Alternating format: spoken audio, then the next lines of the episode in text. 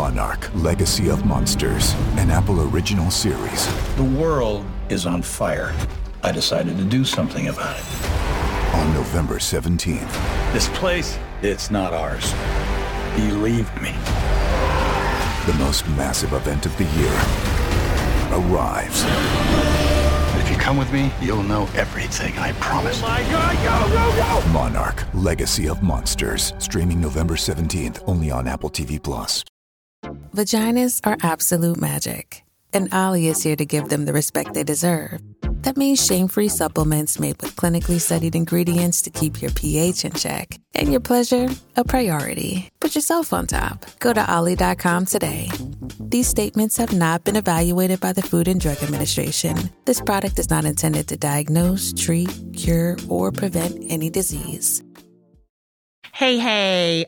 Okay, so you guys know that I've moved my platform over to Patreon, and that's patreon.com slash Jamie Glowacki. So everything is moved there. That's where I'm now housing all my parenting content. For a dollar a month, you can access all the episodes of my podcast, but no worries if you don't want to do any financial commitment at all. We'll continue to release selected episodes here on your favorite listening platform. And just so you know, I also put up free public posts and mini podcasts on that Patreon page. So all you have to do is head over to that main page, patreon.com slash Jamie Glowacki, and you can see my free public posts and mini podcasts. Head over there to check it all out. And now on to today's show. Hey, I'm Jamie Glowacki, and you are listening to Oh Crap, I Love My Toddler, but Holy Fuck. This is a podcast for conscious parents who drop the F bomb a lot. Hey, hey, you guys. So this is our July Q&A episode. Before we begin, first of all, I'm in Rhode Island and our humid season has begun. So it's like 100% humidity in the morning and like my books are getting swollen. It's so gross. So I'm doing like these podcasts between, I have to shut up the air conditioner, of course, so you guys don't hear that. And it's like, I have limited time. I'm a race against the sweat. So I wanted to mention something. I am recording this the last week in June, and a few days ago, I fell. I fell at my friend's pool. I was getting out of the pool. We were playing with a beach ball, and I go to grab the ball, and my knee twists in the most unnatural way. Heard a pop, freaked a little out. and I have been in a lot of pain. So I tore my MCL, which is like, it's on the other side of your ACL. And it's been healing really quickly. And one of the things is I went for a walk with Maverick this morning and I chose, you know, a pretty flat trail that's super pine needly. So it's nice and soft. And I'm doing like a 45 minute mile. I mean, I'm moving very, very slow. And I don't mind injury. I think injury is the universe's way of slowing me down. I'm kind of I'm a fast moving person and I have a lot of like sit down work that I need to get done. And I wasn't doing it because, you know, summer. And the universe was like, no, bitch, you need to work. Boom. but I also really like it because I am super aware of all my muscles and my body. And I love figuring it out. And I was walking with Maverick and I'm walking really slow. And I was so grateful that I have put so much work into strength training and learning my body and learning my muscles and how to, you know, self massage and stretch at the end of the night and take really good care of my body because this injury would have crippled a 53 year old who wasn't in as good shape as I am. And so I had this huge epiphany that I wanted to share. Make time for strength training, not because of how you look. Yeah, a little bit because of how you feel, but mostly to take care of yourself as you age. Because I look around and I see a lot of 53 year olds on meds. I see them, you know, just frail. Their, you know, bone density is low. And so I just was so grateful. I was like, wow. I mean, it's healing so fast because even when I walk, I can say, okay, take your time, activate your glutes, use your hamstrings. Okay, don't go into your hip flexor. Very good. Use, use your whole toe spread so that you're not leaning on one side of your foot. And even my physical therapist is like, holy shit, you're really good at this.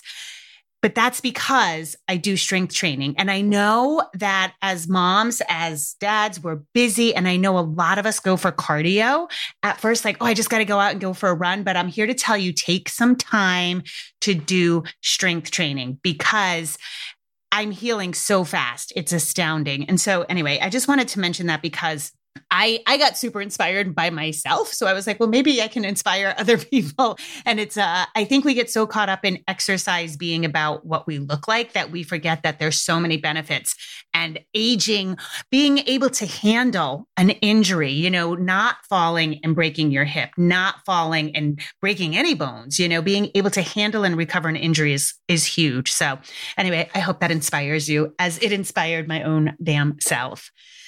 All right, jumping into some questions today.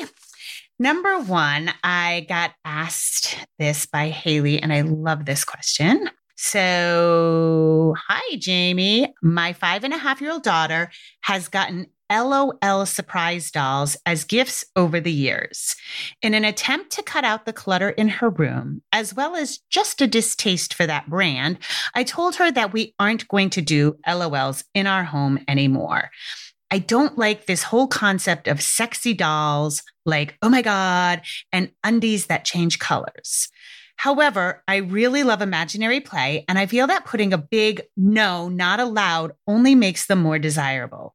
Do you have any suggestions as to how to handle this and how to deal with similar marketing scams, which is what this one feels like with kids on issues like this? This feels like the LOL phase isn't going to end as quickly as I had hoped. Okay, so I think this comes around every once in a while. I had to Google LOL dolls because I have a 15 year old boy and a dog. So I, I, had heard, I knew they were, I knew they were a hot thing. Um, they remind me though, I don't know how many years ago the Bratz dolls came out, and there was this kind of similar feeling about them. So let's, I think what we have to do is we have to back them up. I think one of the things, we'll back up the whole concept. One of the things is before, as we head into, you know, as your kid gets older, two, three, they start getting presents from other people. They start being in preschool and being privy to hot items. And I think to start off, we have to all be really cautious about what we let into our house, knowing that there's marketing attached and franchising attached. And Haley, I'm not, I'm not saying like you did something wrong because I don't think you did, but it's it's worth it for the people who are listening who have one and two year olds, you kind of have to make some concrete choices.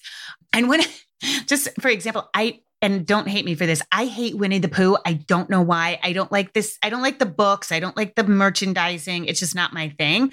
I like tons of other classics. I just have a vendetta against that one. I had a shitty roommate who had Winnie the Pooh tattoos. I think that's where it came from. But anyway, I was really vocal. I was like, no Winnie the Pooh, please. Just, I don't want any Winnie the Pooh. And then as Pascal got older, I definitely I made a very conscious choice to go with Thomas. He liked trains, and I was like, I can hang with Thomas. The tank engine, he liked the series. And I made a choice where we are going to collect those wooden chains, and that was it. That was the only sort of marketing I would do.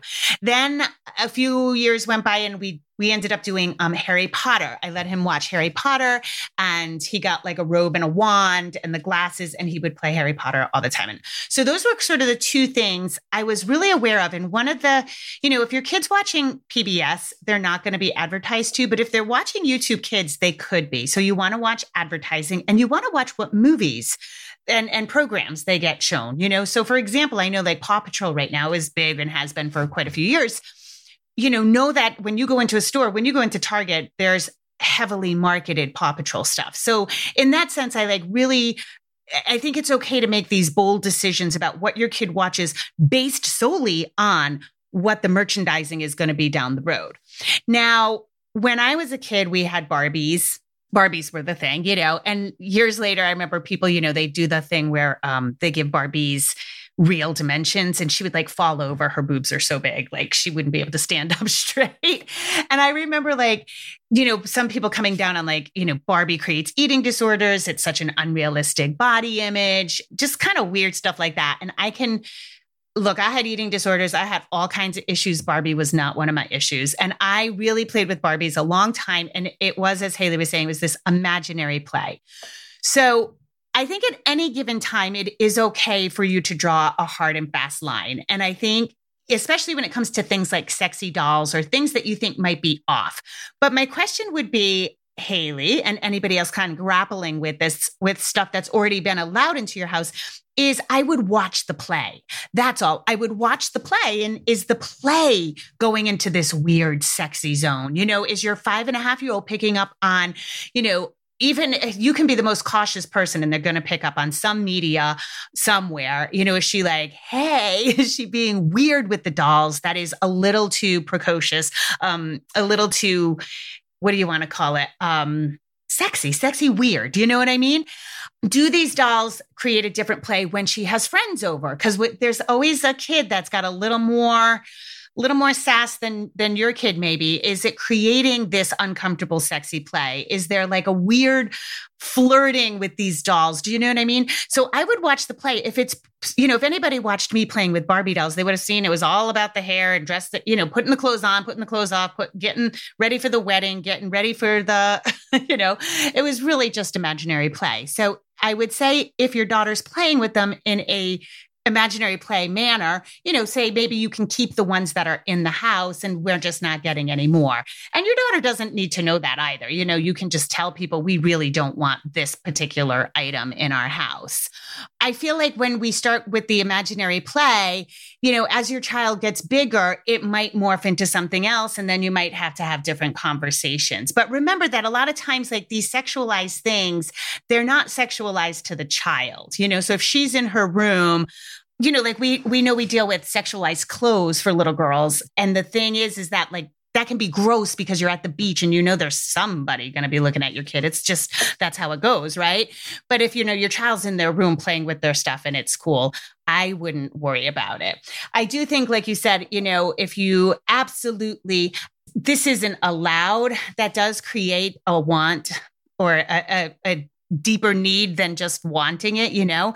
So I think you're right. I would just keep a couple around and not give it too much power. Because remember, it's just like the word fuck. If you say the word fuck, the only reason kids repeat that word or any swear word is because it's got power. When you say it, they can feel the power. So if you're trying to nix a toy because of you think it's sexualized or something like that, they're going to sense that in you and that's going to make them want it more. So really play it chill.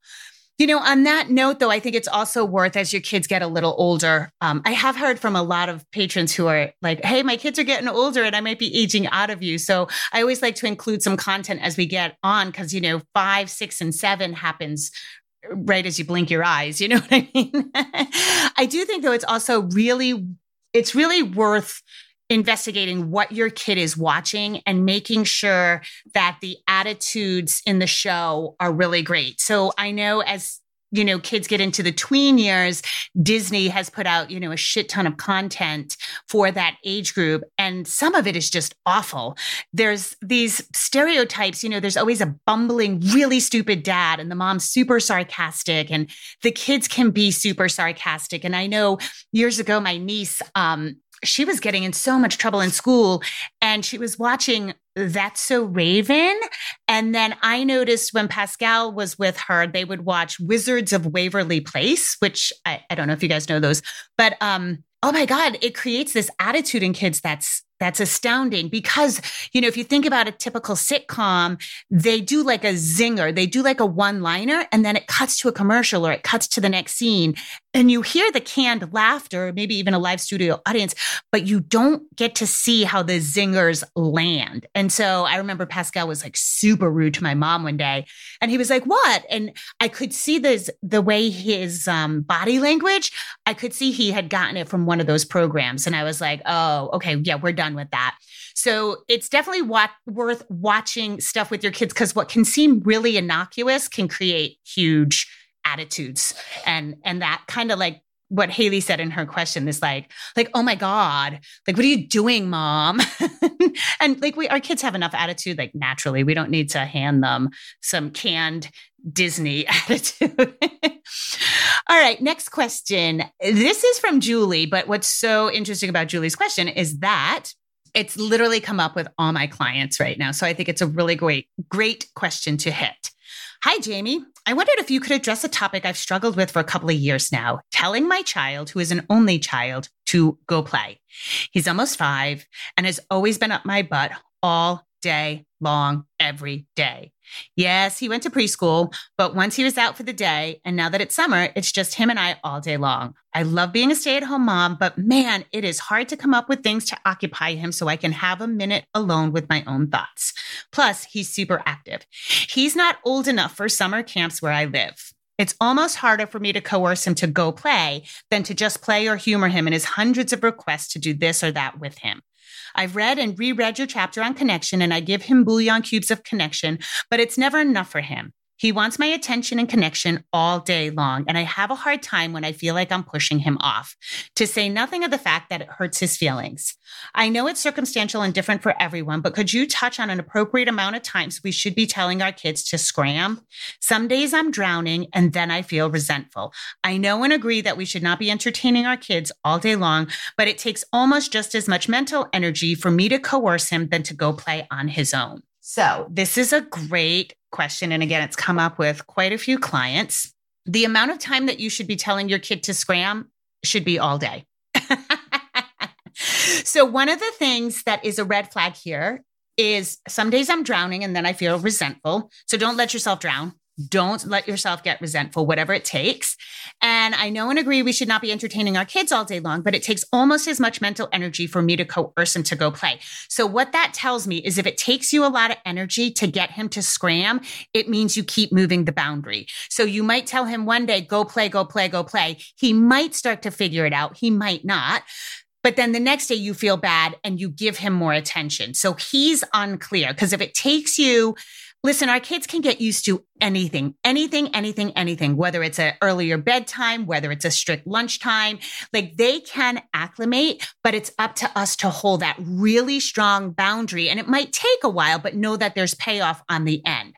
What I see happen, and this is always what happens even with bedtime, is if you move the boundary, then the kid's going to push even harder because they know you've moved the boundary, right?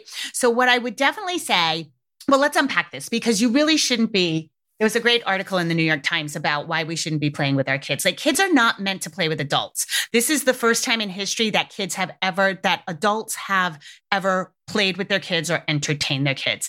Nor do I think you should be entertaining them. But here's the other thing, Julie, that kind of, that stood out for me too is it's hard to come up with things to occupy him so that I can have a minute alone. It also shouldn't be your job to occupy him. Yeah. So that's what goes on is that we feel like we've got to set them up so that we can get some time alone. Literally, especially at five, five and a half, six years old, you absolutely want to be letting your child get bored. And that might look like rolling on the floor, telling you I'm bored. Like, I don't know, I might be, I mean, I could be a, a, a bit of a boomer in this sense, but I remember all summer basically talking into a fan like a robot. I remember that super clear. Like that's all we did. and we were so bored and we came up with things to do. So they will find something to do as long as you make it concrete all the time. So what I would do, especially for the summer, I would definitely set a time and say it's noon this is the time that you spend by yourself and I spend by myself. You can go do anything you'd like in your room or outside. And I will set the timer. And at one o'clock, we can, you know, meet up again and we can have play a game together. It's hard with an only child. I get it because there are some things like to play catch, you need another person. You know what I mean? So there are some things. So I would reserve your time with him for the things that need a partner playing checkers. Or checkers and chess though you can do online too. So you could set them up with that. Playing something that needs a physical partner. If you're playing with your child and your child is using you as a script so you know how like if you go to play house with your with your little one and she says you know okay now you say this. No no no no no no no. That that's something she could be doing in her own head. So don't let yourself become this like empty board that your kid is just bouncing off of. One of the interesting things and I was talking to a client about this is that I feel like the pandemic really backed everybody into a corner. When people find out I homeschool, they're like, oh my God, I could never homeschool. I argue with my kid all day or I couldn't be with my kid all day.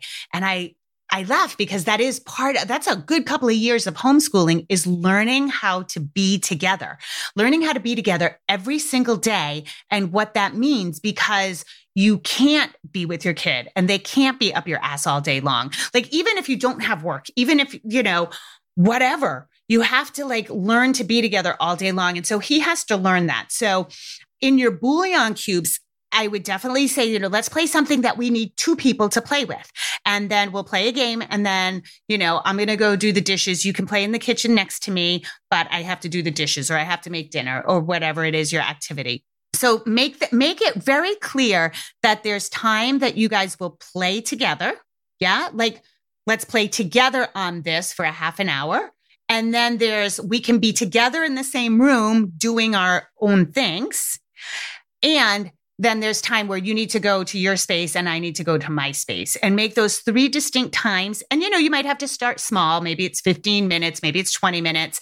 Set a timer so that he knows it's going to end. And then yeah, do that. And then also one of the things I'm working with a client on is reading time. Set a time, I don't know, three o'clock. That's just an arbitrary number, but you guys can read together, but separately. So let's sit on the couch and I'm going to read my book and you read your book and we'll read for 20 minutes. And I think this is a great way to become a reader, but also a great way that you can get some reading time, but also that your child can start to learn how to be with you, but not you entertaining them. If you are constantly going through the day, hey, here's something to do, here's something to do, here's something to do, that's where we get that your kids can't be bored. Yeah. And let me tell you, boredom creates, that's the basis of creativity. Your kid will start building something They'll ask for things. You can put a, you know, a thing of zip ties and toilet paper rolls and see what they do with it. So let them get bored, give them access to things, give them access to some creative art supplies or, you know, whatever, and let them find it for themselves. And again, this is going to take time and there's going to be, I'm so bored, mommy, come play with me. Nope. Nope. Nope. So it shouldn't drain you. That's the thing is it's draining you because you're trying to come up with things. If if literally the answer is no, yeah, I get that he can wear on you for the whole day, but he'll pick up really fast on it. So again, it's really about not moving that boundary and being really strict and maybe for the summer you come up with a whiteboard where there's blocks of time so he can look at that and say, oh, "Okay, this is our time together, this is our time separate." Because a lot of times too it feels really arbitrary to kids is like so he might be in that scarcity mode of like, well, when am I going to get to play with you next? Look at the whiteboard and let's look at the time, you know, and you, then you're teaching time management and how to read a, how to read a calendar and how to tell time. You're teaching all those things in between. And that way he, he knows like what's coming. Monarch, Legacy of Monsters, an Apple original series. The world is on fire. I decided to do something about it. On November 17th. This place, it's not ours. Believe me. The most massive event of the year arrives. If you come with me, you'll know everything, I promise. Oh my god, go, go, go! Monarch, Legacy of Monsters, streaming November 17th, only on Apple TV Plus. But generally speaking, you guys, we really like you do want those Bouillon cubes of connection. And Julie, I wanted to mention too, he isn't lacking for connection. So don't get confused because he wants you doesn't necessarily mean if you're giving him some really good focused attention throughout the day, like then it, he can he can figure it out on his own. Now, of course, that's going to be different than a two year old. You know, this kid's five, so we want to always keep that in mind. But you definitely want to always be edging towards them scramming all the time. Um, and it was really funny. I was at a party um, couple of weeks ago and there were some kids in the adult space and the kid literally told me to scram. And I was like, I looked at her and I was like, um, no, sweetheart, I'm the grown up and you can scram. This is the adult space. And it was really wild to me. Like kids have gotten really emboldened that you know that every they can have whatever they want. And i don't think that's i don't think that's right you know? I definitely of course you guys know I, we always treat our children like humans but sometimes there's adult space and adult time and we all we all get to have that.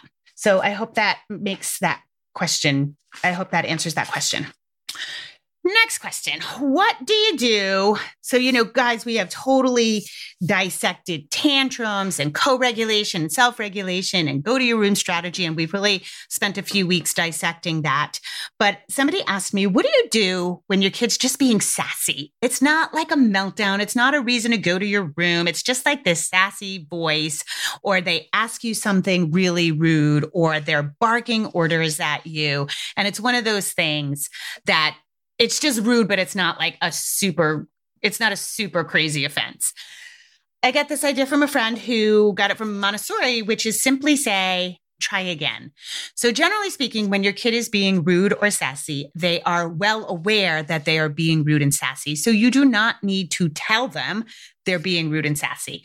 Oftentimes, when a person has a reaction to us where they're unaware of, it will be a big, fast reaction. You know, like if somebody's like, ah, cut it out. It's like you startled them or something, right? But if it's it's just, you know, your kid's trying on some attitude, they watched a Disney a Disney show, whatever. Um, those simple two words, try again. And and it goes back to the, you know, when I say after a kid clears the tantrum or after they come out of their room don't go and process it unless the child specifically asks for it. It goes along those lines. Like you don't need to bring home like you're being rude. They know they're being rude. They're trying to be rude. In fact, they're doing it to see if they can get away with it. So when you say try again, they know exactly what you mean. And of course, this is going to be for, you know, three, four, five year olds. Your two year old won't know what you mean, but your two year old's not going to give you that kind of attitude. So try again. And you generally speaking will get a really, a softer approach. now, a similar question was what happens when, you know, say you ask your child to do something and they have a physical reaction, but it's not, again, it's not a tantrum, it's not a meltdown. It's like, say they stomp away. Yes. So I have a couple of thoughts on that, you know, or you know, you ask them to go wash their hands, they kind of throw their toy down on the floor. They're acting out, right? They're pissed off and they're going to do the thing you tell them, but they're going to let you know that they're upset. So this situation, it kind of can go either way. A lot of times I'm inclined to just ignore it. Other times is I can, you know, you can totally say, I see you stomping. I know you're upset with me. It's okay to be upset with me. And I'm really happy that you're doing the thing anyway. And so you can acknowledge, like, yes, I see you're pissed off. And you know what? You are going to wash your hands. So thank you very much for that. Now, if your child has a physical reaction like that, but like say doesn't go, right? Doesn't go to the room, doesn't make a move to complete the thing you asked them to do in those instances, I think it is okay if you have the time and the wherewithal. And now we're kind of edging into maybe go to your room, maybe not. If you have the time and the wherewithal, I would say you're stomping your feet. Usually that means somebody's upset. I can see that you're upset and you don't want to do that. Would you like to say something to me? So the idea is that we don't want to give in to the child. We don't want to say, you know, oh, you don't have to. We don't want to definitely get into a negotiation with them. But one of the things we definitely want to do is start giving them words, right? So that's the whole emotional wisdom thing that I think can get kind of lost in the shuffle is we want to help the child the the whole term acting out often gets misused, overused, or um, it's just become like watered down, like all those other words, mindful, good job, you know? So one of the things you really want to do is recognize when your child is acting out their emotions because they may not have the words or they may not have the capability to tell you the words or they are afraid you might get mad, right? So a lot of times, like recently, Pascal and I have had an issue. He's just, you know, I get the teenager rolling his eyes and I'm like, dude, I, I really don't appreciate that. Like, I don't roll my eyes when you ask me things. And he was like, no, but sometimes your first reaction is blah, blah, blah, blah. And so then I don't want to ask you. And I was like, oh, okay fair enough. And then he was like, Oh, I'm glad you could hear that because I was afraid of bringing it up. I, I was afraid you'd get angry. And I was like, that's not really how I parent. It's it's so weird when they become teenagers because they act like you're a totally different person. I'm like, dude, I have never acted like that in your 15 years, but okay that you think now all of a sudden I'm this kind of mom, right? But it was interesting because he was he was doing this physical reaction because he was afraid I was going to have a certain like he was anticipating a certain reaction. And so you know, we don't want that in our kids because we don't want them to be scared of us. We want them to use the, you know, use their words at all times. So if your child is having that sort of pouting or, you know, stomping their feet and say, I can see that you're doing this. And this is what this means. So how about we use some words? And that way you can start to tease out that sort of emotional wisdom. And that it just really helps when, uh, when everybody's got words, you know? All right. And so for the last little bit here, I did want to dive into rest and slowing down. So we had this like amazing opportunity in the pandemic, right? Do you remember when everybody was baking sourdough bread? because it takes like so long to make a loaf of sourdough bread. You know, but from when you get the yeast out of the out of the fridge, the starter out of the fridge, and start feeding it, a lot of people started like these homesteading things, canning and you know, and and they also started way before the pandemic. There's been this real pull towards this like slower, slower life, and then the pandemic ended, and everybody's back balls to the walls. And we've talked a lot, a lot about how that's affecting kids and that we want to kind of slow things down for the kids. I really want you guys to take this in at whatever level you can in your particular life. Rest is not the enemy. Rest is not the enemy. And so we it's just this notion we have. I don't know if it's American, I don't know Western, I don't know if it's just our society these days, but like rest is so important and recognizing that you need rest is so important. And I'm not just talking about sleep, I'm talking about you know, we all have those days where we putter around the house and we get so much shit done because we're like cleaning and doing all the little things that we need to do, but we're going at a leisurely pace. You know, it doesn't always have to be a crash and burn movie day. It can just be these slower days. One of the things as I'm working with clients, I realize that I kind of intuitively did. And I did not like this the days that the year and a half that Pascal was in school because it sort of got out from under me is I recognized that both he and I we're introverts. And so we almost need every other day off from like people, activities, those kinds of things. Cause otherwise my nervous system gets shot and I just, I get so drained. I don't have any energy. So start paying attention to where you feel like fulfilled, where you feel rested, even though you might be full of action, it still might be restorative to your nervous system, to your soul, you know, and there's all these energy drains that we don't take into consideration, but they are you know, we almost think of them as different compartments and then we don't realize their cumulative effect. You know, certainly work. Work has its own energy drains. And in fact, so many parents were so grateful. They were like, fuck, going to work is so much easier than trying to work at home with the kids, with the distractions of home, right? So I know that was hard, like maintaining during the pandemic, maintaining this like work, knowing your toddler was in the other room, knowing that the laundry had to be done. It's almost like we doubled down on expectations instead of making it easier. Some, and uh, you know, and also the flip side, some people loved it and it was fine. Kids playing with kids, like we just talked about, playing with your kids is an energy drain, like super duper fucking fast. Like it's like unplugging. It's like the massive exodus of energy. It takes a lot because you're not in that headspace for you to play with your child, especially imaginary play. It requires a lot of your adult system their social energy, like how much time are you giving to your friends? And then how much of that time gets watered down by social media, by friends who are like way distant friends or not that good of friends? Or like, are you really keeping up with, you know, people in your outer, outer, outer circle? And how much energy is that taking from you? Social time with other parents that you're not necessarily great friends with, right? You go to the playground and you got to talk to the other moms that like you don't have a whole lot in common Holy fuck, that's draining, right? Relationship, your spouse, your partner, if you're dating, whatever, that's a social time. Like for me, I'll be honest, you guys, people go, How come you're still single? And I was like, Because I don't even want it right now. Like that's, I'm exhausted at the end of the day. Funny story, a side note very personal, but I, you know, I was on Tinder for a while. I was like, oh, I think I'll go back to dating. And Tinder is not just for hookups. a lot of people are getting married off of Tinder.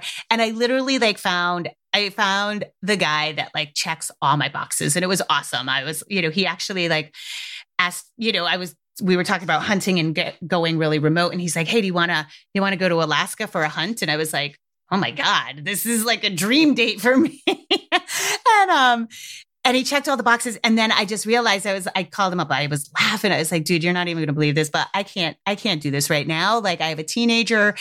I just, it, the, the drain that it takes to start a relationship. And of course, that's new Then you, you know, you, if you've been married five or 10 years, that's a different drain, right? But it's just a drain that I can't have right now. There's too much happening. And like I am at this really delicate energy balance, you know, podcast, keeping up on social media, all my speaking engagements, clients, everything, you know, trying to keep all the balls in the air. And I'm at this really great place where, you know, Pascal's getting really high quality energy from me. Homeschooling high school is a different kind of energy. He's got three jobs this summer. That's a different kind of energy. So just knowing where I can put my energy for me, like figuring out, God, I have to work in the morning. That's when I have all the energy for work and I just don't have it. I don't have it after three. I can't do it. And so it's it's not even about rest like that you have to slow down everything even though i highly recommend that it's about figuring out your energy sources and where where to put your best work. Do you know what I mean? Like if you know coming home from work at four o'clock, you pick your kid up from preschool, it's a clusterfuck. You blow your gasket every time.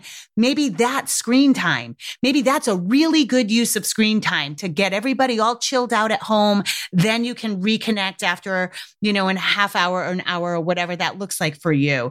So I just wanted to put that out there because I see parents, I, I see everybody really compartmentalizing their lives. And then what happens is they're not, again, taking that cumulative effect and knowing, all right, I need to fill my own battery this way. And if you read Oh Crap, I Have a Toddler, I talked about you know certain or uh, maybe it was oh crap i forget you know i've i've worked with families who like uh, typical or you know old old school family roles where the mom stays home, the dad goes out, the dad's getting home late. Now the dad did just work all day. The mom worked all day. So the mom wants the dad to take the kid, but the dad like needs a few minutes. And there are ways to fix that, right? And the dad literally just wanted to play video games for like 15 minutes to sort of recalibrate. You know, one couple I worked with, it was amazing. They got the dad started teaching the kid how to play video games, 15 minutes together. And they got some super great time together. Dad got to settle. Mom got a break from the kid. And so it was this really cool thing. So just recognize like, oh shit, if I'm, if I'm coming home from work, I, it's not that easy for me to just transition to parenting. What can I do in between that? Maybe that is that story time that I just talked about a few minutes ago. Like, all right, you guys, let's just sit and all read for 15 minutes so mommy can get her head on straight. But there's ways to be I think it's not just rest in the typical like stop moving your body, but think of what's restorative to you.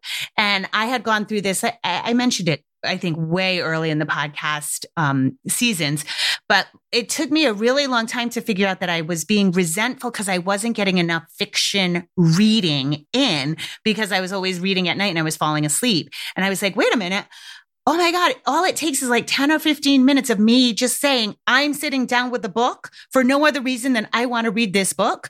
And I am completely restored. It's like I took a three hour nap. I also take 20 minute power naps, completely restorative for me. So anyway, that's that's what I wanted to say because we got into this real nice rhythm of slowing down, and then as soon as we could open things back up again, it was like, yeah, let's go. And it's just taxing. It's taxing on all of us. I don't think, especially with social media where we're friends with hundreds of people, I just don't think we're meant to be as social as we think we are. And again, it goes, it cycles right back to Julie's question about scram. If we are constantly going, going, going, and if we are constantly providing stimulation for our kids and activities for our kids, they'll never know how to be bored. I've mentioned it before with one of my um, son's friends. He, his mom is like, she could be a cruise director, like everything. And it looks from the outside, it looks like they have super fun. You know, the kids do this, this, this, this, this. They are busy, kept busy till the minute they put their head down on the pillow. But he comes to my house and he's like, well, what should I do? And I'm like, dude, I got six acres of woods. Go, you, you and Pascal, go find something to do. And he's like, yeah, but like what? And then what? He'll literally like, what do I do after I play in the woods? I'm like, holy shit, I don't know. Go figure it out. So you don't want that. You don't want that in a in a teenager.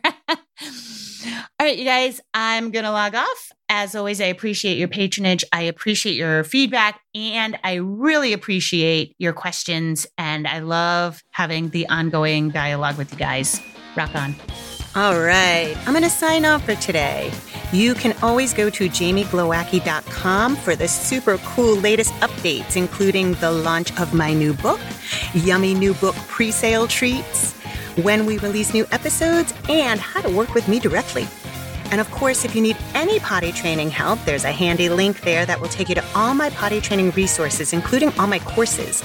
That's the oh OCRAP Potty Training online course, my Pooping Solutions course, and my night training supplement. And if you need additional help, how to book with a certified OCRAP consultant. That's all at jamieglowacki.com. Have a beautiful day and rock on.